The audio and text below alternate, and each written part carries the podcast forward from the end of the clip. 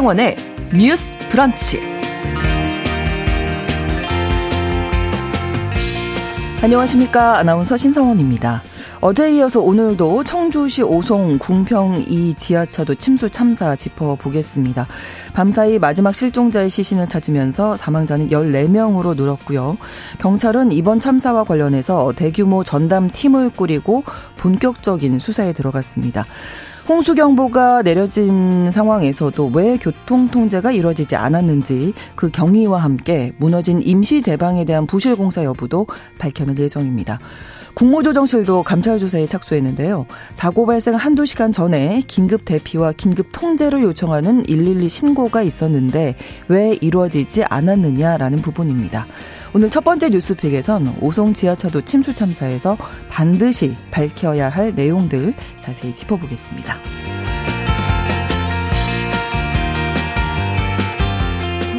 1991년 대구에서 다섯 명의 초등학생들이 도룡뇽 알을 주우러 간다며 집을 나섰다가 끝내 돌아오지 못한 개구리 소년 사건 다들 기억하고 계실 겁니다.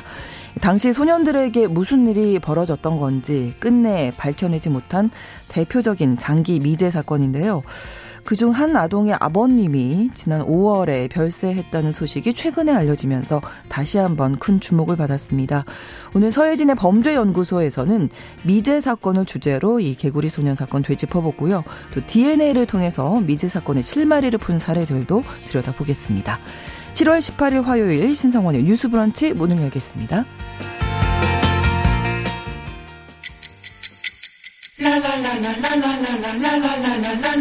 듣고 공감하고 진단합니다. 우리 사회를 바라보는 새로운 시선. 신성원의 뉴스 브런치 뉴스 픽. 뉴스 브런치 청취자 여러분과 함께 소통하며 만들어갑니다. 유튜브 통해서 실시간으로 방송 장면 보실 수 있고요. 여러분의 의견도 기다리고 있습니다. 특히 오늘은 계신 곳의 날씨라든지 교통 상황도 함께 보내주시면 좋겠습니다. 보내실 곳은 짧은 문자 50원, 긴 문자 100원이 드는 샵 9730, 우물정 9730 누르시면 문자 보내실 수 있고요. 또 라디오와 콩 앱으로도 의견, 날씨 또 교통 상황들 기다리고 있겠습니다. 화요일의 뉴스픽 한겨레 신문 박다혜 기자 조성실 시사평론가 두 분과 함께하겠습니다. 어서 오세요. 네 안녕하세요. 네 안녕하십니까. 네이 비가 오늘도 또 이렇게 내리기 네. 시작해서 마음이 좀 안 좋은데요. 오늘 첫 번째 뉴스픽 장마로 인한 폭우가 내렸고 많은 피해가 발생했습니다. 어, 지금까지 장마비로 인한 피해 상황 박다혜 기자님 다시 한번 좀 정리해 주실까요? 네, 네 정리해 드리겠습니다. 이 중앙재난안전대책본부가 지난 9일부터 이제 호우 관련한 상황을 집계를 하고 있고요. 그래서 네. 한 9일 한 열흘 정도 되는 날에 이제 지금까지 사망자가 41명 정도로 집계가 됐고 네. 실종자분은 9명입니다. 이 대부분이 지금 경북 예천군에 계신 분으로 이제 추정이 되고요. 아직 실종자가 아직 굉장히 수색 중 중이어가지고 네. 빨리 좀 소식이 있었으면 좋겠습니다. 그리고 부상자는 35명입니다. 그래서 사실 최근까지 궁평 그 지하차도에 차량이 몇 대가 침수가 됐는지조차도 음. 지금 파악이 안 되다가 이제 네. 어제부로 총 17대가 침수가 됐다는 사실이 밝혀졌고 어 궁평 지하차도에서만 사고로 이제 사망자 14분, 네. 그다음에 부상자 10명 정도가 있는 것으로 지금 확인이 됐습니다. 그래서 지금 현재 정부는 그 지하차도 인근에 추가 수색을 하고 있고요. 그다음에 사고 원인도 계속 분석하는 작업이 이루어지고 있고요. 이제 중대본에 따르면 일단 토사를 안에 제거한 뒤에 는 때는 네. 뭐 개통을 다시 할 예정인데 좀 시간이 많이 걸릴 것으로 보인다 이렇게 말을 한 상황입니다. 그리고 공공시설이나 사회시설도 많이 피해가 좀 있었고요. 무엇보다 이제 이게 비가 충청권 이하 그 밑에 남부지방에 네. 좀 집중이 되다 보니까 뭐 농작물이나 가축 폐사 같은 경우도 피해가 굉장히 컸어요. 그렇죠. 그래서 아마 농민분들이나 이제 그 축산 농가에서도 좀 되게 심 마음이 좀 많이 아프실 것 같은데 뭐 침수나 낙과한 농작물만 거의 31만 헥타르에 아, 이르고요. 아, 그 다음에 네. 아 이게 폐사된 가축이 거의 69만 마리로 이게 계속 기하급수적으로 매, 매일 발표가 나오는데 계속 많이 늘고 있더라고요. 네. 그래서 좀 이런 이런 정도의 좀 경제적 피해가 있는 그런 상황입니다. 그리고 지금 이제 비 때문에 한 만 이천 세대, 만 이천 명 정도가 아예 지금 집에서 일시 대피를 지금까지 했는데 네. 여전히 한 오천육백 명 정도는 귀가하지 못한 상태로 나오고 음. 있습니다. 네.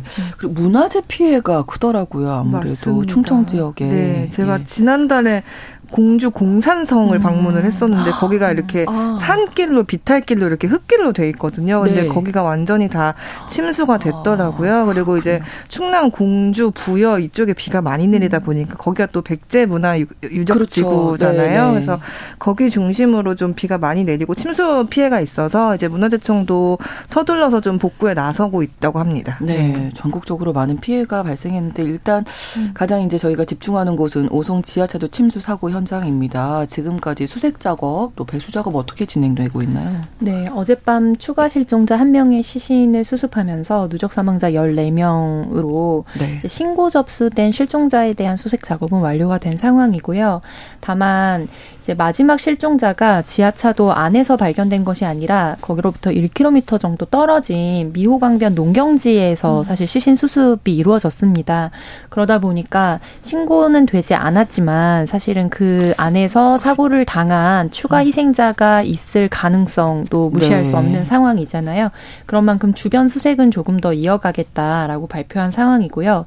배수 작업은 약 90% 정도 진행된 것으로 알려져 있는데 이제 합동 감식 방식이 그 주변 미호강변 관련해서는 1차적으로 진행이 되긴 했거든요. 네. 그러나 이제 본격적인 지하 차도 내 설계 현황이라든지 그렇죠. 이런 부분이 가장 중요한 부분인데 음. 다시 또 계속 비가 또 오게 되면서 이 부분은 아무래도 좀 지면이 드러나야 본격화할 수 있어서 일정이 잡히지는 않은 상황으로 알려져 있습니다. 음. 일단 뭐 안타까운 사연들도 많이 어, 듣게 됐는데 유족분들 얼마나 황망하시겠어요. 네, 음. 맞습니다. 우리가 이제까지 겪었던 이제 수차례의 사회적 재난과 유사한 패턴으로 사실 이번에 음. 일이 발생했기 때문에 네. 출근을 하다가 혹은 지방으로 이동하기 위해서 KTX를 타고 가다가 네. 여러 가지 사연으로 사고를 당하신 분들이 많았고 그만큼 유가족들이 좀 갑작스러운 음. 죽음을 맞이하고 철저한 진상 및 책임자 규명을 좀 요구하고 계신 상황입니다. 네. 아무래도 사고가 발생한 지 얼마 되지 않은 만큼 뭐 유가족을 대표할 만한 단체가 꾸려지거나 그런 상황은 아니고요. 네. 다만 현장 취재 나가 있는 여러 기자들의 이제 보도에 따르면 어, 유가족 분들께서 대동소이하게 강력하게 지금 진상 규명을 좀 요청하고 있는 상황이다. 네. 그래서 이와 관련해서 방문했던 뭐 장관이라든지 정부 부처에서는 음. 이제 뭐 여러 가지 진상 규명을 본격화하겠다라고 여러 부처에서 좀 발표가 되고 있는 상황입니다. 당연히 사고 원인이 좀 밝혀졌으면 좋겠다 이런 생각 음. 들으실 텐데 지금 충북 경찰이 사고 원인 또 음. 책임 규명하기 위한 수사에 착수를 했다고요. 네, 이제 한 여든 여덟 명 규모로 수사팀을 꾸려가지고 일단 수사를 착수를 한 상태고요. 아무래도 네. 이제 어, 이, 그니까 비가 많이 오고 하천이 범람할 위험이 있다는 게 사실 금강 홍수 통제소가 이미 얘기를 했는데도 네. 그 통제가 뭐 즉각적으로 이루어지지 않은 이유라던가 뭐 제방의 높이가 왜 기존보다 낮게 쌓였냐 뭐 이런 것 점들에 대한 수사가 좀 이뤄질 것으로 보이고요. 네. 그 중대재해처벌법에 보면 보통 우리가 중대산업재해를 많이 얘기하는데 중대시민재해도 있거든요. 이런 그렇죠. 경우는 이제 지자체가 책임을 다하지 않아서 이제 시민분들이 이렇게 돌아가시거나 하는 사고가 발생했을 때 이제 적용을 할 수 있는 거라서 아마 이런 중대 시민 재해를 적용할 수 있는지 음. 이런 것들도 좀 따져볼 것 같습니다. 네. 저희 이제 아까 문자로 좀 지금 상황, 뭐 네. 뭐 날씨라든지 교통 상황 말씀해 주십사 제가 부탁드렸었는데 음. 9268번으로 용인시 호우주의보 발령으로 비가 많이 옵니다라고 남겨주셨는데 지금 호우경보 경기도 음. 용인시 호우경보 발령됐고요. 어, 경기 화성 수원도 10시 반을 기해서 호우 경보가 발령된 상황입니다. 또 2855번으로 여기는 경남 창원인데요. 이래도 되나 싶게 비가 퍼붓고 음. 있어요. 이제는 비가 공포스럽습니다. 다들 조심하시길 바랍니다. 하셨고 또 경기도 남양주 1918번으로 비가 추적추적 내립니다. 전조등을 안 켜고 다니는 차들이 많이 음. 보이는데 이렇게 흐리고 비나 비가 오는 날에는 모두의 안전을 위해서 음. 전조등 꼭 켜고 다니세요. 이렇게 당부의 말씀까지 네. 남겨주셨네요. 이런 사고를 막기 네. 위해서 우리가 꼭 지켜야 할 것들 지켜야 할 것 같고요. 음. 일단 그 지방자치단체와 행정기관이 어제도 저희가 이 네. 얘기하면서 네, 서로의 탓만 하고 있다 이 네. 얘기했거든요. 지금 이제 음. 경찰 조사 진행 상황에 대해서 말씀을 해주셨는데 네. 우리가 이제 신설된 중대재해처벌법에 중대시민재해라는 것이 있습니다. 네, 네. 그래서 이게 뭐 공중 교통 수단이나 이용 시설의 설계, 제조 그리고 관리상의 결함으로 인해서 음. 최소 사망자가 한 명 이상 발생됐을 때도 법적 구성 요건을 충족하게 되어 있거든요. 네. 그런데 지금 상황은 사실 그것과 비교할 수 할 수 없을 정도로 큰 이제 재난 상황이기 때문에 그렇죠. 아무래도 중대재해처벌법의 규정으로 인해서 처벌받게 되는 사례가 되지 않겠느냐라고 좀 전망이 되고 있는 상황이고 네. 다만 이게 지난한 법적 공방으로 이어질 것으로 좀 예고가 되고 있어요. 왜냐하면 먼저는 지자체 간의 좀 갈등 양상을 보이고 음. 있습니다. 네. 이게 도로법에 근거하면 이제 그 도로를 관리하는 관리청이 이런 위난 상황에 여러 가지 통제를 한다든지 추가적인 조치를 하도록 하고 있거든요. 네.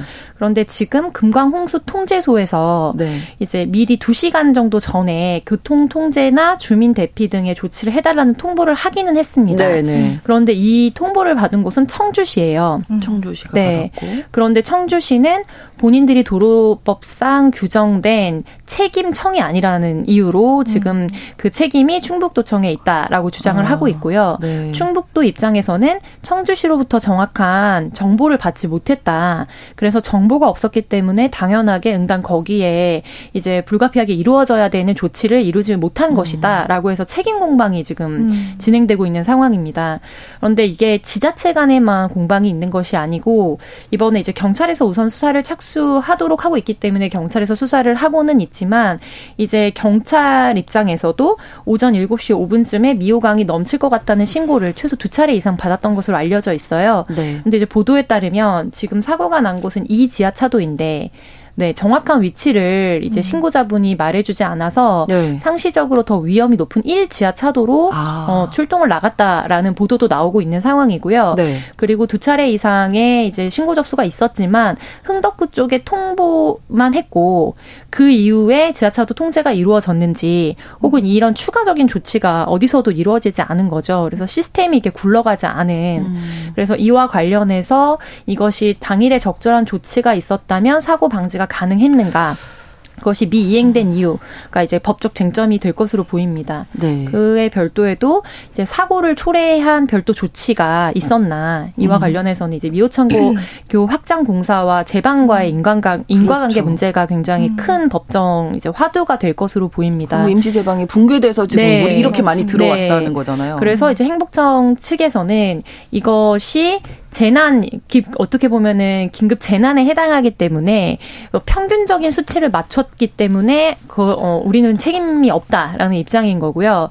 또 이와 관련해서 이게 법적으로나 혹은 감사 착수 착수됐을 때 이후에 좀 비판을 받게 될 지점은 네. 기존에 고정으로 설치돼 있었던 제방과 비교했을 때 상대적으로 임시 제방 높이가 낮았거든요. 음. 그래서 그 높이대로라면 이번 수위를 감당할 수 있었습니다. 음. 네, 그러니까 이 임시 제방을 설치하는 과정에서나 혹은 이것이 이번 재난을 더 대폭 느리는데 기인이 하지 않았나 여기에 대한 책임 공방도 이어질 것으로 보입니다. 맞습니다. 그 평론가 선생님 말에 조금 더 덧붙여서 설명을 하면 이게 저희가 왜 그러니까 혹시 기억하시는 분이 계실지 모르겠는데 2020년 7월에도 부산 초량 지하차도에서 네네네. 네, 비슷한 네. 침수 사고가 있었어요. 근데 네. 그래서 그때 뭐 관리도 더 엄격하게 하고 우리가 매뉴얼도 정비하겠다라고 했는데 똑같이 또 지하차도에서 사고가 발생을 했잖아요. 그래서 그렇죠. 이게 왜 그런가 이렇게 들여다봤더니 보통 이제 그 전국의 지하차도를 뭐 세계 등급으로 분류해서 뭐 호우특보가 발령되면 출입을 통제하는 매뉴얼이 가지고 있는 건 행정안전부예요. 중앙부처가 가지고 있는데 네. 사실 홍수 경보가 발령됐는데도 아무 조치가 취해지지 않았죠. 근데 그 이유가 왜 그러냐 이렇게 보니 사실 또 그 개별 지자체의 지하차도 같은 경우는 이번에도 이제 충청북도 도로관리사업소가 별도로 매뉴얼을 만들어가지고 운영을 했거든요. 네.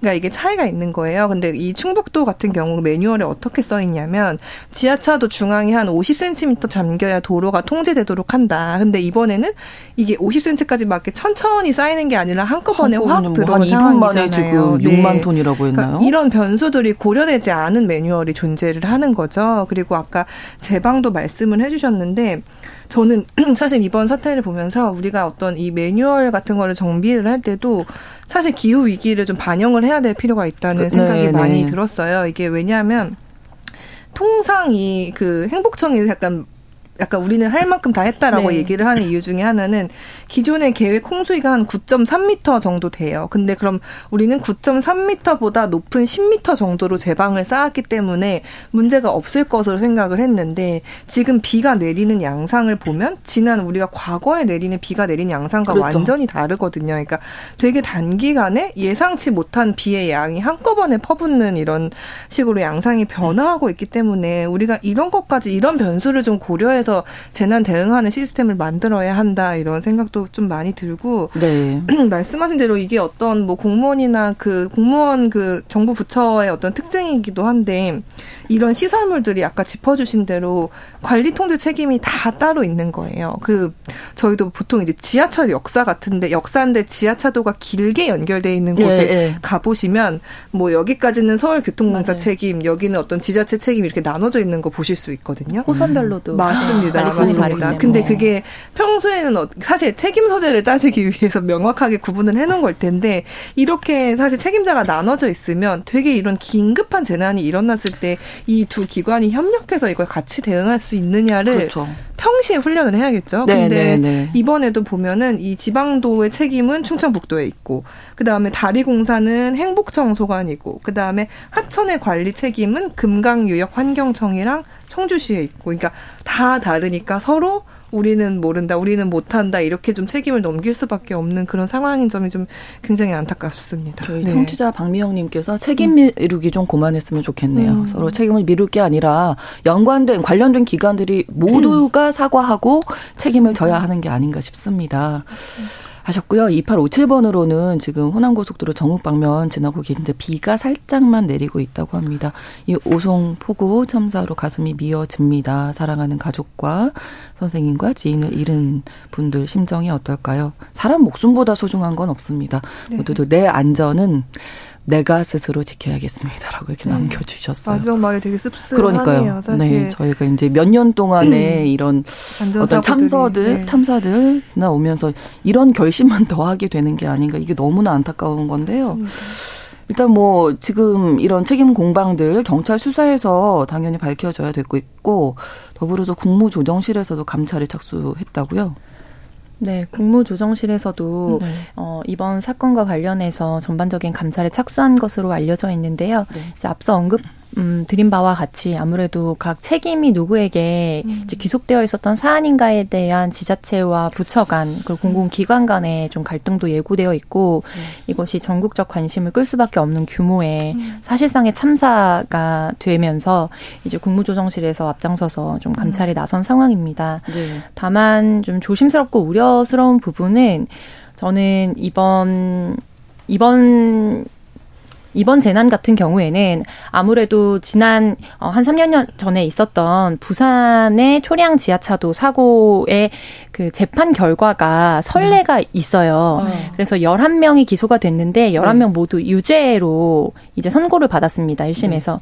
그런데 그와 관련해서 실제로 뭐 금고형을 받은 분도 있지만 아무래도 또 집행유예 건을 음. 받은 것도 있고 근데 법정상으로 봤을 때는 사실상 모두에게 이제 유죄가 내려졌다라는 게 굉장히 유의미한 결과였고 그 당시에 기소됐던 죄목은 이제 업무상 과실치사 음. 뭐 그리고 허위 문서 위조죄 뭐 이런 등이었거든요. 근데 이번 건은 조금 더 그것보다 이제 판결 수위나 처벌 수위가 높은 것으로 알려져 있는 중대재해처벌법에 해당하느냐 안 하느냐의 문제이기 때문에 네 이와 관련해서 결국 누가 법정 책임을 감당할 것인가에 대한 공방이 수면 아래에서나 언론을 통해서 굉장히 격렬하게 이루어질 것으로 예상이 지금 되고 있거든요. 그런데 누군가를 처벌하는 일이 저는 사고를 막기 위해서 반드시 있어야 하는 일이라고 생각하고 청취자분들도 다 그렇게 공감하실 거라고 생각합니다. 그런데 네. 어, 목적이 있는 거잖아요. 음. 네, 재발을 방지하기 위해서 그렇죠. 처벌의 수위를 높이는 겁니다. 그런데 책임을 나누고 누구에게 책임을 묻는다고 해서 이제 생명을 잃으신 분들이나 가족을 잃으신 분들의 피해를 복구할 수는 없거든요. 음. 그리고 이것을 통해서 우리가 다시 한번 다짐하고 시스템을 재설계해야 되는 거는 다음번에 이것보다 더 큰 폭우가 예상이 되고 있는데 네, 네. 근데 더 국지적인 호우가 집중적으로 올 음. 것으로 점점 더 이제 심화될 것으로 보이잖아요. 네. 그러면은 제3의 지하차도 사고를 막기 위해서 우리가 어떻게 시스템을 어 재조정할 것인가에 대해서 좀 음. 논의가 이루어져야 하고 그래서 감사의 초점도 책임자를 처벌하고 책임을 추궁하는 방식이 아니라 그렇죠. 어떻게 네. 이 재난과 이제 방제에 대한 우리의 역량을 키울 것인가에 좀 음. 집중돼야 한다고 봅니다. 음. 근데 그와 관련해서는 현재 이제 정치권에서 아주 짧은 기간인데도 불구하고 대통령의 이른바 실언으로 분류되는 뭐 음. 발언이라든지 혹은 야당 의원이 또 이것을 유사하게 빗대서 국제 외교나 이런 것들에 대통령을 비판하는 발언으로 사용하면서 여야 할 것 없이 무리를 일으키고 있거든요. 음. 그래서 이런 부분들이 좀 우리가 초점을 맞춰서 이번 그렇죠. 재난을 수습해야 된다 라는 것을 이게 국민적인 정말 요구다라는 음. 것에 대해서 정치인들과 행정 인력이 다시 한번 집중할 필요가 있어 보입니다. 네. 저희가 어제도 이 이야기 나누면서 홍수가 나거나 어떤 재난이 일어났을 때 컨트롤 타워가 없다라는 음. 이야기를 사실은 네. 정말 많이 하는데 이번에도 네. 좀 그러지 않았나. 맞습니다. 이런 부분 포함해서 네. 이 참사가 좀 반복되지 않으려면 우리가 맞습니다. 어떻게 해야 할지. 그 평론가님 말씀해 주신 대로 근데 저희가 이런 참사가 나면 누구를 처벌하자는 데만 초점을 네. 맞춰지고 사실 예방하는 데에는 음. 조금 이제 그게 처벌이 끝나고 어느 정도 복구가 마무리되면 사실 잊혀지게 그렇죠. 마련이거든요. 근데 네. 사실 평시에 예방하는 게 굉장히 중요하고 그럼요. 제가 이제 이번 사태를 좀 취재를 하면서 제가 전문가분들한테 들은 얘기 중에 하나가 궁평 지하차도 또 마찬가지로 이제 그 관리 소관이 다 나눠져 있었지만 지금 산사태가 발생한 경북 예천군 네 같은 네. 경우에도 사실 산사태 취약구역으로 정해져 있지 음. 않아요. 근데 이번에 산사태가 난 거예요. 근데 음. 그 이유를 크게 어떻게 보시냐면 1차적으로 우리가 그 산사태가 발생한 그 위 지점에 사람이 건드려서 개발한 곳이 있다고 음. 벌목한 곳이 보인다고 전문가분들이 말씀을 하시거든요. 그러니까 네. 사실 평소에 산이 그러니까 우리나라에 사실 물을 가질 수 있는 능력이 필요한데 아스팔트는 물이 흐를 수밖에 없는 거고요. 그렇죠. 우리가 사실 이런 우려를 하시기도 하더라고요. 장마철을 대비해서 이제 지자체가 우리는 물막이판을 설치했다라고 음. 하지만 이미 투수성이 없는 음. 아스팔트가 깔려 있는데 물막이판을 사실 설치하면 오히려 음. 역효과가 날 수도 있다. 음. 어떤 역효과냐면 이게 물이 전체적으로 퍼지면서 한 음. 10cm, 20cm 정도 이렇게 흐르는 게 아니라 아, 굉장히 낮은 저지대로 이렇게 더. 흐르면서 아. 낮은 저지대에 있는 가구들만 이제 침수되는 아. 그런 사고가 발생할 수도 있고 그럼 결국에는 우리가 평소에 어떻게 대비하느냐인데 그렇죠. 저는 우리가 아까 기후 위기를 말씀드렸지만 자연을 우리가 어떻게 대할 것이냐도 사실 같이 고민을 해봐야 되는 것 같아요. 왜냐하면 그렇죠.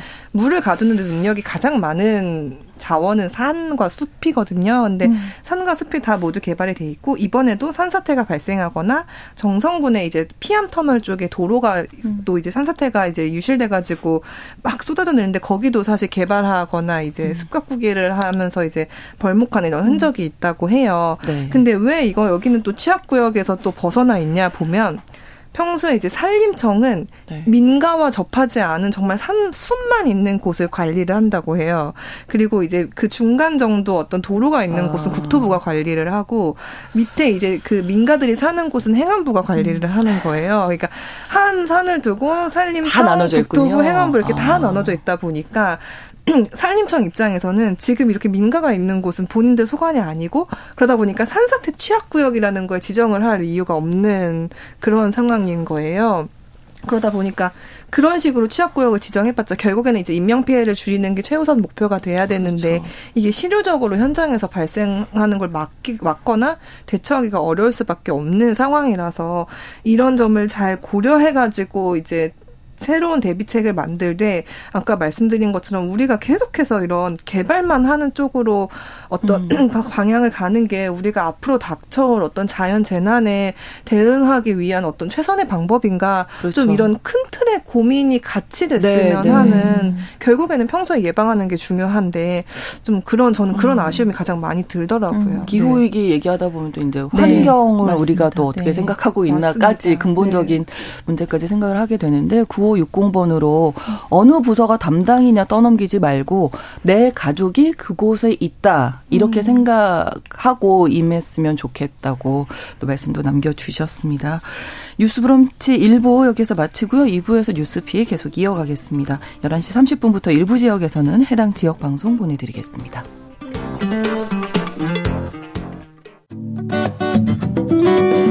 여러분은 지금 KBS 1라디오 신성원의 뉴스 브런치를 함께하고 계십니다. 사실 생각해보면 올여름 시작할 때 뭐 7월에는 내내 비만 올 것이다. 네. 비 많이 온다. 네. 이런 얘기 많았었거든요. 예고가 됐었죠. 예, 예. 그러면 네. 이게 좀 막을 수 있지 않았나 이런 아쉬움이 너무나 네. 큽니다. 맞습니다. 저는 이런 재난과 관련해서 방재안전직 공무원의 인력을 충원하고 처우를 개선하는 게 시급하다라는 말씀을 드리고 싶은데요. 네. 이 이야기는 이번에 처음 나온 것이 아니라 가장 가까운 참사였던 이태원 참사 당시에도 음. 좀 언급이 됐던 부분입니다. 네. 서울시 공무원이 한 4만 7천 명 정도 되는데 그 중에서 방재 안적 직렬, 로 구분되는 분들이 한 70분밖에 안 계시고 음. 당시 용산구청에도 한 명 정도밖에 없는 데다가 직급이 굉장히 낮 아서 네. 사실상 관료 사회에서는 직급을 뛰어넘는 권한이란 있을 수 없는 거거든요. 네, 그리고 이제 방재 안전직을 신설해서 우리가 공무원을 채용하기 시작한 지 약 10년 가까이 됐음에도 불구하고 방재 안전직 공무원들의 퇴사율이 이제 평균 지방직의 퇴사율이 1% 미만인데 반해서 이제 아주 최근 수치는 아니고요. 그래도 한 2, 3년 전 기준으로 봤을 때 뭐 5% 이상을 넘어가면서 뭐 10배 이상을 넘나든다라는 음. 보도들도 있었어요. 네. 그 이유는 예를 들면 우리가 여러 가지 사회적 재난들이 이어지면서 안전 부서를 설치해야 된다라는 요구가 생깁니다. 그럼 그 음. 그 요구에 부응해서 인력은 충원을 해요. 그런데 높은 직급은 기존에 있었던 보통 직군들이 감당을 하고 네. 9급 혹은 7급 정도의 한 명 혹은 두 명 정도를 음. 어떻게 보면은 모양 갖추기, 네, 요식행위처럼 끼워 넣고 실질적인 업무는 그러니까 이 담당 안전 이제 방재 안전지 전문 인력에게 굉장히 몰리는 겁니다. 음. 그런데 승진이나 이런 부분도 아무래도 직군의 규모에 따라서 그렇죠. 승진 영향을 받거든요. 음. 그래서 작은 규모에 속해 있다 보니 승진 속도도 느리고 음. 일은 너무 많은데 이제 앞으로의 미래를 봤을 때 여기에서 나에게 조금 더 미래가 보이지 않는다라는 그런 것들과 과중한 업무 스트레스로 인해서 퇴사하는 인력이 굉장히 늘고 있다는 거예요. 음. 그래서 이번 정권에 이제 들어섰을 때 반도체 전문 인력을 양성하겠다라면서 이제 학과의 인원이나 이런 부분들 조정하겠다라는 대통령의 직접적인 발언들이 있었거든요. 근데 이런 산업 산업 인력 인력 양성하는 것도 굉장히 굉장히 중요하지만 네. 기후 위기와 재난 상황에 앞서서 이제 방제 전문가를 우리가 전문 인력을 계속해서 그럼요. 더 집중적으로 키우고 네. 이 직군들을 음. 공직에 세우는 과정이 정말 필수적이다. 네. 그래서 영향력을 행사할 수 있는 고위 그렇죠. 직급의 방제 안적 음. 전문 인력을 채용해야 된다라는 부분을 강조하고 싶습니다. 네, 인력 충원하고 처우도 개선해야 네. 한다는 점까지 들었습니다. 두 번째 뉴스픽으로 가볼 텐데요. 지금 정부가 태어났지만 출생 신고가 되지 않은 이른바 유령 아동을 찾기 위해서 조사 중이죠. 더 이상 아이들이 사라지지 않도록 정부와 국회가 움직이고 있는데 어제 국회에서 영아 살해 유기에 대한 처벌을 일반 살인 유기 범죄와 동등하게 하는 법안이 법제사법위원회 통과했잖아요. 네, 네. 맞습니다. 그 네. 이와 관련해서 어제 법제사법위원회에서 이른바 영화살해 유기 처벌 강화법이라고 분류되는 네네. 법이 통과되면서 네네. 오늘 본회의에서 이제 통과될 것으로 전망 긍정적인 전망을 음. 불러일으키고 있는 상황입니다. 오늘 통과된다면 이 관련 규정은 70년 만에 개정이 되는 건데요. 이제 우리가 보통 타인을 살해했을 때 기본적인 형량이 있잖아요. 무기징역 뭐 그다음에 사형 또는 네. 이렇게 규정이 되어 있는데 영화살해의 경우에는 10년 미만 미만의 음. 유기징역의 최고 형량입니다.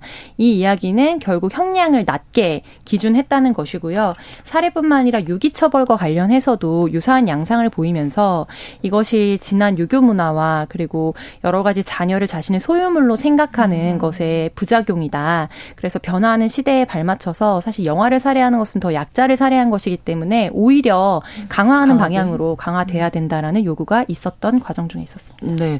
또 정부에서 어제 어제부터 전 국민을 대상으로 주민등록 사실조사 실시한다고요. 맞습니다. 네. 그, 그, 여기 앞서 하나 더 말씀을 네, 네. 드리면 네. 보건복지부가 오늘 오전에 발표를 하나 한게 음, 있는데요. 네. 그 출생 미신고 아동 전수조사 결과를 발표를 했어요. 네. 그래서 2015년에서 2022년까지 임시 신생아 번호만 남아있는 이제 아동 2,123명을 조사를 했는데요. 그 중에 1,025명은 생존이 확인이 됐습니다. 아, 근데 다만 사망자가 249명, 굉장히 많죠. 어. 달하고 아직 그다음에 아직 소재나 안전이 확인되지 않은 음. 경우도 814명이 남아 있어서 경찰이 여전히 수사를 벌이고 있는 과정입니다. 음. 그래서 이들 중그 일단 살아 아직 살아 있는 경우 중 대부분은 뭐 원래 원 가정에서 생활을 하거나 뭐 친인척이 양육을 하거나 아니면 입양을 하고 있는 것으로 나타났고요. 뭐 네.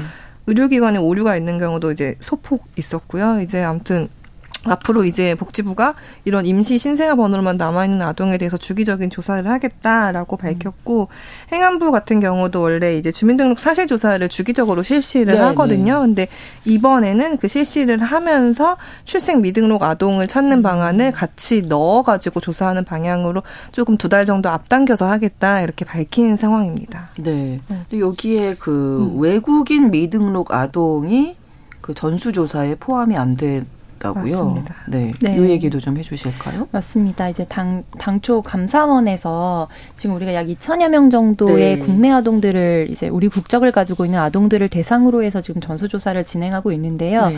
최초에 가졌던 이 로데이터에 의하면 출생 미등록되어 있던 아동 규모가 한 6천여 명 정도로 추계가 음. 됐었습니다.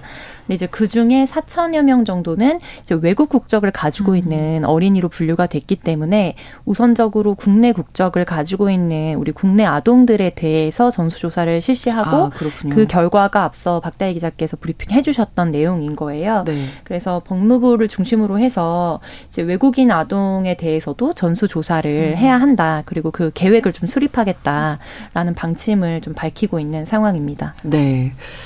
외국인 아동은 여전히 사각지대에 있었다. 음. 이런 얘기가 되는 거네요. 네, 4천여 명 정도가 국내에서 어. 사각지대에 어. 떻게 보면 자신의 신원이 공식적인 서류로 그러니까요. 확인되지 않는 아, 상태에 있다는 것은 어, 굉장히 뭐 건강상의 문제라든지 네, 전혀 보호를 받지 못하고 보호를 받지 못하는 상황 가운데 있는 거죠. 그렇군요. 자, 이런 가운데 서울시가 지금 출산과 양육을 포기하지 않도록 이른바 위기 임산부를 도와주는 정책을 마련했다고요? 이건 어떤 얘기인가요? 네, 맞습니다. 좀 긍정적으로 평가할 수 있는 방안이긴 한데요. 네. 저는 앞서 말씀하신 것처럼 영아 살해 유기죄가 당연히 이제 아이 아이의 어떤 아이의 입장에서 그리고 음. 그들이 더 사회적 약자라는 점을 생각하면 어느 정도 이제 처벌이 강화돼야 하는 지점도 분명히 있지만 사실 이 문제가 처벌을 강화해서 해결될 수 있는 음. 문제인 것인가에 저는 조금 회의적이거든요. 음. 그래서 네. 사실 서울시가 이번에 마련을 한 게 이렇게 출생 신고만 되, 그러니까 출생 신고가 되지 않는 이런 아동을 위해서 그러니까 위기 임산부를 오히려 지원하는 방향으로 가겠다. 이들을 24시간 맞춤 지원하고 네. 이들이 출산이나 양육을 포기하지 않도록 이제 익명을 보호해 준 상태에서 어떤 뭐 직접적인 전문 뭐 상담 기관이나 전문 의료 기관과 연계해 주는 방향으로 돕겠다라는 이제 정책을 발표를 했습니다. 근데 이것도 분명히 현장에서 필요한 거라서 필요한 이들이 많을 것 같아요. 이들이 잘 이용했으면 좋 좋겠다라는 네. 이런 바람도 있는데 한편으로는 아쉬운 점은 있어요. 제가 이 미신고 아동에 대한 기사들을 쭉 음. 보면서 사실 어제 경향신문에서 되게 좀 신랄하게 비판하는 칼럼이 음. 하나 나갔던데 여성이 혼자 아이를 음. 낳는 건 아니잖아요. 근데 음, 여성이 그렇죠. 보통 이제 혼자 특히 10대 뭐 위기 여성의 경우 음. 뭐 병원에 가지도 못하고 화장실이나 이런 데에서 네, 네. 나아가지고 이제 아이들 이렇게 유피 그러니까 유기하게 되거나 아니면 뭐 베이비박스에 넣거나 이런 이 일련의 과정에서 결국 아버지는 어디 갔냐라는 음. 물음을 우리가 잊지 음. 않아야 된다는 사실을 이게 계속해서 나온 기사들을 보면은 엄마를 비난하고 엄마에게 음. 모든 책임을 묻는 상황인데 네. 어쨌든 같이 임신해서 같이 책임을 져야 하는 아버지의 책임을 우리가 같이 물어야 된다. 그리고 사실 서울시 같은 경우도 위기 임산부를 지원을 한다고 했지만 사실 임산부 지원뿐만이 아니라 같이 임신한 그 남성들도 같이 교육을 받고 네. 필요한 아이 양육을 위해 필요한 준비를 같이 할 수 있게 만들어주는 음. 것 것들이 같이 이루어져야 되는 거죠. 물론 아이는 엄마가 낳는 거지만. 네네. 네. 그래서 좀 저는 이런 부분이 좀 같이 고려됐으면 음. 하는 바람이고 그래서 사실 더욱 처벌만으로는 이게 사실은 그렇죠. 획기적으로 네. 줄어든다거나 음. 하기는 어려울 것 같아요. 지금이라고 지금도 사실 뭐 영아 살해죄가 존재하지 없는 건 아니잖아요. 근데 이제 그것까지 고려할 여지도 없고 고려할 여유도 없는 상태에서 불가피하게 이제 내가 영화를 유기할 수밖에 없는 상황까지 가는 그 사람들에 대한 그렇죠. 사례들 음. 그런 것들을 좀 잘 보고 좀 촘촘하게 이런 안전망을 좀 만들어 줬으면 그리고 이 엄마 아빠가 같이 이렇게 키울 수 있는 환경을 좀 만들어 줬으면 하는 그런 좀 바람이 음. 듭니다. 사회적으로 관심이 이렇게 많이 쏠리다 보니까 이제 정책도 마련하고 음. 정부도 아이들을 찾고 네. 있지만 네. 지금 말씀해 주신 대로 음. 왜이 많은 아이들이 그림자 뭐 음. 혹은 유령악이라고 표현이 되는 네. 그렇게 될 수밖에 없었는지를 우리가 근본적인 이유를 좀 찾아봐야 하지 않을까 싶기는 네. 하네요. 네. 네, 마지막으로 좀 기자님께서 얘기해 주신 부분에 거의 다 이제 동의를 하고요. 다만 동반 살해 동반 자살이라는 용어를 이제 네, 자녀 네. 살해 후 자살로 바꿔 쓰자라는 캠페인 같은 것도 있잖아요. 그렇죠. 네. 네. 이런 어떤 우리가 친족 간에 자기보다 위에 있는 혈족을 이제 죽였을 때는 사실 가중 처벌을 하도록 음. 하고 있습니다. 음. 그런데 자기가 낳은 자녀, 영화를 네. 특히 영화를 살해했을 때는 여러 가지 정상을 참작해서 아예 법조문 자체에서 형량을 낮춰 놓고 음. 있는 법안인 거거든요. 그래서 이 법안은 이제 현 상황에 맞게 바뀌어야 되는 것이 맞다라고 생각을 하고 다만 이 법안이 영화 살해율과 현재 문제가 되고 있는 유령아동이라고 불리우는 이 네. 사태를 해결하는 종국적인 해결책이 될 수는 없다. 그와 관련해서는 뭐 청소년에 대해서 성교육을 실질적으로 강화한다든지 그리고 이제 양육비 미지급한 뭐 배드파더스라고. 불리우는 단체 활동들도 있거든요.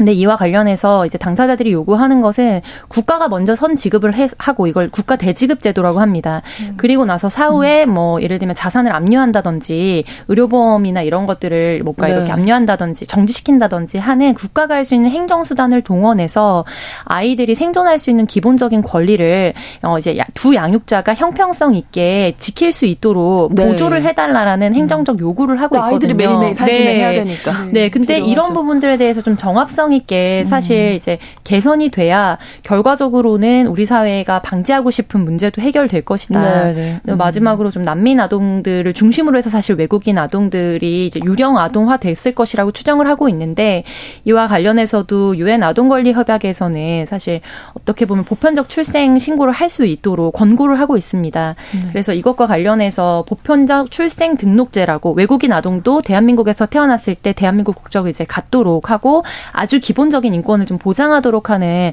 법안을 이제 통과해달라는 사회적 요구나 단체들의 이제 운동들이 계속 있어 왔거든요. 네. 그래서 국회에서 이런 법안들에 대한 관심도 음. 가질 필요가 있다는 점도 말씀드리고 싶습니다. 네. 화요일의 뉴스픽 한겨레 신문 박다혜 기자, 조성실 시사평론가 두 분과 함께했습니다. 오늘 고맙습니다. 수고하셨습니다. 감사합니다. 신성원의 뉴스 브런치는 여러분과 함께합니다. 짧은 문자 50원, 긴 문자 100원이들은 9730. 무료인 콩앱과 일라디오 유튜브를 통해 참여해주세요.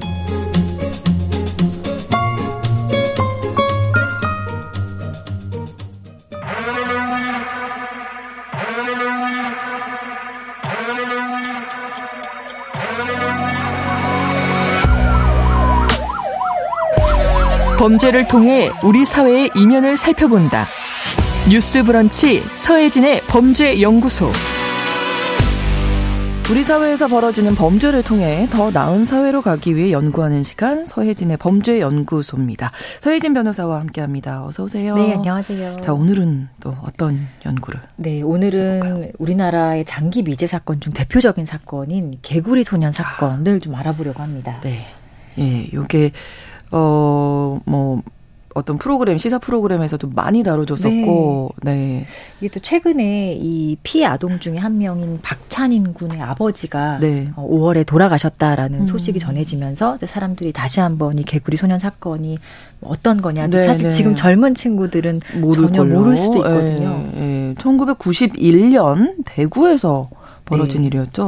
91년 3월 26일 오전에 발생한 사건이고요. 네. 대구 달서구에 있는 와룡산에 도룡용 알을 잡으러 간 다섯 명의 소년이 실종된 사건이에요. 네. 이때 이 다섯 명의 소년의 나이가 뭐 아홉 살에서 한 열세 살 이랬는데 다들 어린 나이였고 음, 초등학생들인 거죠, 네. 그러니까. 그리고 사건 직후에 정말 대대적인 수색을 했었거든요. 뭐 군대도 동원이 되고 경찰은 아, 물론이고 맞아요.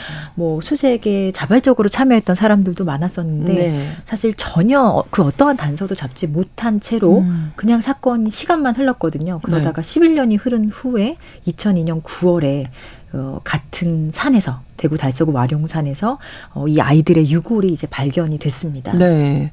그러니까 이게 어떻게 결론이 난 건가요? 전혀 아무것도 단서를 찾지 못하자 이제 유골이 발견이 됐고. 네, 그 유골을 가지고 이제 경북대학교 법의학 팀이 어떤 사망 어떻게 사망했는가 네, 이런 것들을 추정할, 추정할 수, 수, 있었는데 뭐 네. 뭐 둔기에 맞거나 네. 흉기에 찔려 숨졌다 요 정도의 결론만 사실 아, 내릴 수 있었고 네. 사실 누가 이런 범행을 저질렀는지 그리고 여전히 뭐, 그 예, 부분은 어떤 상태로 뭐 어떻게 살해됐는지 이건 구체적으로는 사실은 전혀 밝혀진 게 없죠. 그리고 이런 상태로 계속 또 시간이 흐르다가 2006년 3월 25일에 네. 어, 이 사건의 공소시효가 이제 법률적으로 완전히 만료돼서 아. 사실상 이제 범인이 뭐 내가 범인이었다 또는 뭐 다른 증거를 찾아서 어 이게 결구리 사건 소년의 음. 범인이다라는 게 밝혀져도 사실상 네. 법률적으로는 처벌할 수 있는 상황은 전혀 이제, 이제 끝난 거죠. 예, 미제 사건으로 영구 미제가 돼버린 근데 거죠. 이게 이제 뭐 산에서 다 발견되고 했잖아요. 그랬는데도 어디 뭐 밀실에 숨겨놨다든지 이런 게 아닌데도 맞아요. 이렇게 모를 수가 있나요? 뭐 산이라는 특성도 있겠지만 사실 산은 완전히 또 공개된 장소고 그렇죠.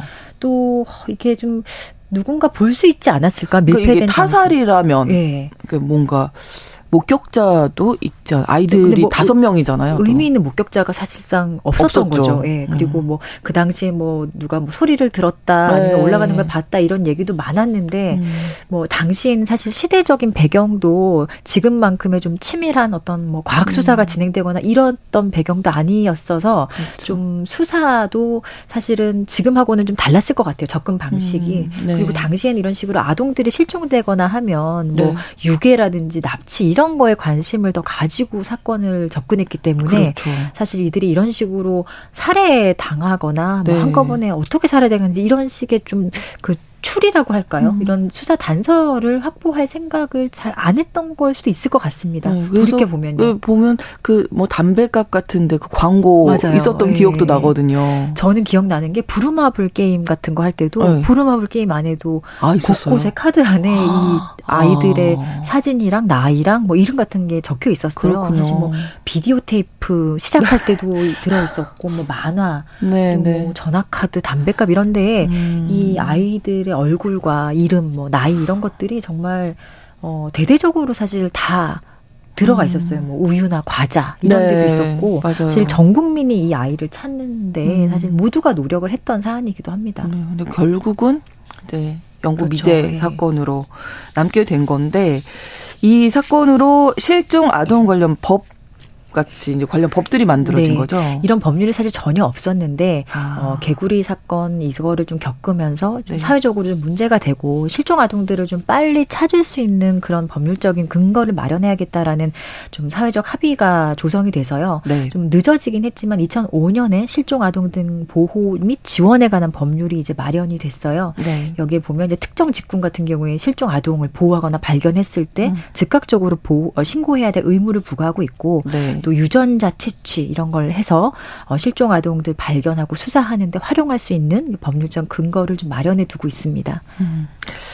3대 미제 사건이 있습니다. 지금 말씀 나눴던 개구리 소년 사건이 있었고 이제 영화로도 이제 알려졌죠. 그놈 목소리라는 네. 영화 이형호 군 유괴 사건, 또 화성 연쇄 살인 사건 이렇게 있었는데 뭐 아시는 대로 화성 연쇄 살인 사건 같은 경우에는 이춘재라는 진범이 이제 밝혀졌잖아요. 네. 미제 사건이 많았네요. 미제 사건이 사실 그 지금 이 사건이 이런 사건들이 일어났으면 사실 미제가 되지 않았을 것 같거든요. 그럴 수도 예. 있겠죠. 누춘재 같은 음. 경우는 이제 이미 다른 사건으로 네. 처제를 살해했다고 하죠. 처제를 살해한 후에 살인죄로 무기징역을 선고받고 무기수로 교도소에 수감 중인 상황이었는데요. 네.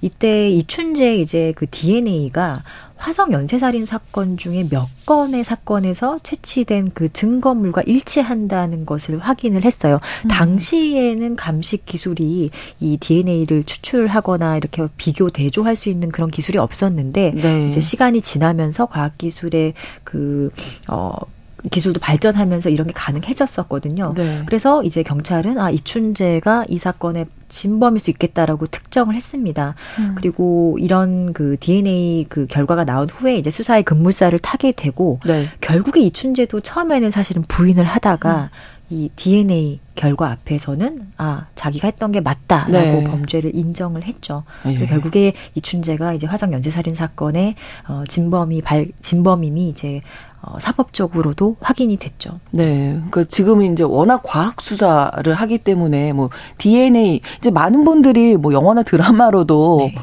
어, 접하셔서 DNA로 뭐 이렇게 분석하고 이런 거 아실걸요? 많이 예. 아실걸요? 이제, 이제 당시엔 사실 90년대 후반부터 우리나라에 이제 과학수사라는 게 많이 음. 들어왔었는데, 네. 근데 이제 과학수사도 시간이 지나면서 점점 발전을 하고 있거든요. 네. 근데 뭐 이 화성 연쇄살인 사건 일어났을 때만 하더라도 사실상 과학수사라는 게 없었다고 봐도 되고요. 네. 근데 이제 그런 과학수사가 뭐 DNA 대조수사를 포함한 과학수사가 이제는 일반화되었고, 네. 이런 이런 식의 그 DNA 비교 대조 수사가 미제 사건 해결에 가장 큰 역할을 하고 있다고 합니다. 음. 실제로도요. 그렇군요. 미제 사건의 44% 정도가 DNA 수사로 해결이 된다라는 통계도 있습니다. 네. 그러면 DNA로 과거에 풀지 못했던 사건 범인을 찾았던 사례 어떤 게 있을까요? 어, 대표적으로 최근에 이제 보도가 돼서 많은 분들이 아실 텐데 네. 그 대전 국민은행 권총 강도 살인 사건이라고 이름 붙여진 사건인데요. 네. 2001년 12월 21일에 발생한 사건 사건인데 음. 진범을 전혀 찾지 못하다가 음. 2022년 8월 작년 8월에 어, 용의자 두 명이 특정돼서 현재 1심 판결을 받은 상태거든요. 그렇군요. 각각 징역 음. 20년 그리고 무기, 무기징역이 선고가 되어 있고 선고가 되었고 네. 지금 이제 항소심을 진행하고 있는 상황에 있어요. 아. 근데 이 사건이 이제 그 현금 수송차로 현금 3억 원을 운송하는 그 사람들을 노리고 네. 어 사람 살해하고 차 안에 있던 그 현금을 이제 강취한 아. 그런 강도 살인 사건이거든요. 네, 네. 근데 이 범인들이 네. 그 당시에 그 차 안에 마스크랑 손수건을 버리고 갑니다. 아. 근데 그 당시에 그 DNA 기술로는 이 버리고 간 마스크와 손수건에서 이 사람들의 DNA를 검출할 수 있는 그 기법이 없었거든요. 그렇군요. 그런데 이제 한 16년 만에 이제 DNA 수사의 발전을 통해서 아 이게 오랜 시간 네, 지나도 그대로 남아 있는 거죠. 아, 그래서 그렇군요. 이 사람들의 DNA를 음. 이제 확보를 했던 겁니다. 경찰에서. 음. 그래서 이거 이 DNA 확보된 DNA와 이 데이터베이스에 축적된 어떤 뭐 범죄 전력자, 전과자 등의 어떤 DNA 정보를 비교해서 네. 결국에 용의자를 특정을 했는데요. 특정하고도 사실 시간이 조금 걸렸어요. 용의자 중에 한 사람이 음. 불법 도박장을 자주 드나드는 사람이었는데 아. 거기서 확보한 담배꽁초에서 의 DNA가 이것과 일치한다라는 와. 것을 확인을 했던 겁니다. 아. 근데 사실 누가 담배꽁초를. 버렸는지 모르잖아요. 네. 근데 거의 뭐 여기 이 도박장을 드나들었던 사람 만 오천 명을 다 일일이 경찰이 아. 확인을 했다고 해요. 엄청난 집념의 와. 수사인 거죠. 대단하시네요. 네. 이, 이, 경찰이 최종적으로 이제 이 사건 브리핑을 할때 네. 2001년에도 국립과학수사연구원에 이 DNA 감식을 똑같이 의뢰를 했지만 네. 당시 기술로는 어려웠고 네, 검출이 불가능했다. 아. 그런데 2007년 10월에서는 10월이 음. 돼서는 이제 DNA 정보를 우리가 확보할 수 있었다라고 밝혔습니다. 그러면 이 담당 그 수사하시는 경찰이나 형사들이 이런 증거품들을 가지고 있다가 다, 다음에 어떤 기술이 또 있다. 그럼 또 제출해서 그렇죠. 또 해볼 예. 수 있고 네. 이런 거군요. 장기 미제를 이제 전담하는 시도 경찰청의 장기 미제 팀이 따로 있어요. 그래서 아. 어 과거에 좀 해결되지 못했던 네, 네. 사건을 네. 이런 쉽잖아요, 사실. 네. 그리고 사실 이런 거를 정말 실마리를 음. 풀어갈 때 정말로 이제 뭐 경찰로서의 어떤 네. 그 엄청난 자부심도 느끼실 그렇죠. 것 같고 그렇죠. 또 이렇게 네. 어 집념을 가지고 수사하신 분들을 정말 아. 더 좀 잘 대우를 해줘야겠죠. 어, 정말 네. 대단하십니다. 그 미제 사건을 푸는 큰 힘이 이 DNA에 있는 거네요. 그렇죠. 예. 대검찰청이 이제 DNA 신원 확보 확인 정보 데이터베이스 운영 보고서라는 그런 그 보고서를 발간한 자료에 따르면요. 네. 그 교도소 수용자의 DNA와 일치해서 어 이거 좀 이상하다 해서 재수사가 시작된 그런 미제 사건이 2010년 이후 12년간 2,457건에 달했다고 하는데요. 네. 이 중에 거의 43.7%의 범인이 결국에 확인이 돼서 와. 유죄가 확정이 됐다고 합니다. 그래서 네. 결국 만 10건 중에 4건이 이 DNA 수사로 엄청난 효과를 가져왔다. 이렇게 어. 분석을 해도 예, 좋겠죠. 그러니까 포기하지 않고 끝까지 이제 네. 수사를 하는 그런 시대가 됐다. 네. 과학 기술이 발전하면서 네. 네. 그래서 아, 또 앞으로 또 어떤 수사가 실마리가 풀릴지도 네. 기대를 해보게 됩니다. 그 네. 프랑스의 유명한 범죄학자가 있어요. 네. 에드몽 로카르라는 사람이 모든 접촉은 흔적을 남긴다라는 이제 유명한 아. 명제를 남기고 예. 사실 이 장기 미제 팀의 이 과학 수사의 음. 명제도 이 모든 접촉은 흔적을 남긴다. 아. 여기서부터 시작을 합니다. 그렇군요. 그래서 완전 범죄는 이제 더 이상 없다. 없습니다. 그렇습니다. 서예진의 범죄연구소 서예진 변호사와 함께했습니다. 오늘 고맙습니다. 네, 감사합니다. 오늘 마지막 곡으로 하림의 위로 전해드리면서 신성원의 뉴스 브런치 화요일 순서 마치겠습니다. 저는 내일 다시 오겠습니다. 고맙습니다.